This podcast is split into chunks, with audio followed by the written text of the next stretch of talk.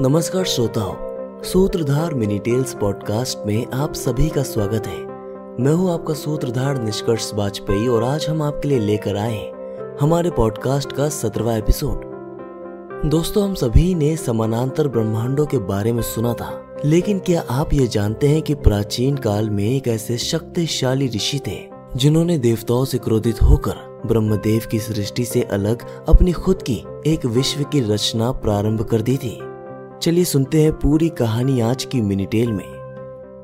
ब्रह्म ऋषि विश्वामित्र प्राचीन भारत के ज्ञानी ऋषियों में सबसे महान और शक्तिशाली माने जाते थे।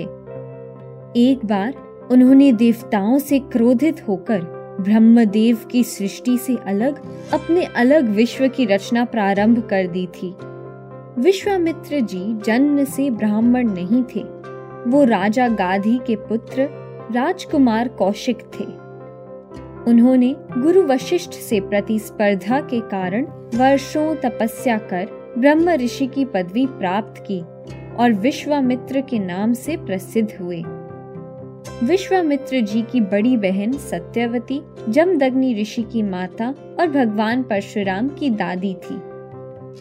दोस्तों, हमको आशा है कि आपको हमारी आज की कहानी पसंद आई होगी। सूत्रधार मिनी टेल्स पॉडकास्ट के अगले एपिसोड में आप सुनेंगे एक ऐसे ऋषि की कहानी, जिसने सूर्य देवता को ही दंड देने का निश्चय कर लिया था। आखिर क्या है वो दंड, ये जानने के लिए सुनते हैं सूत्रधार मिनी टेल्स का अगला एपिसोड।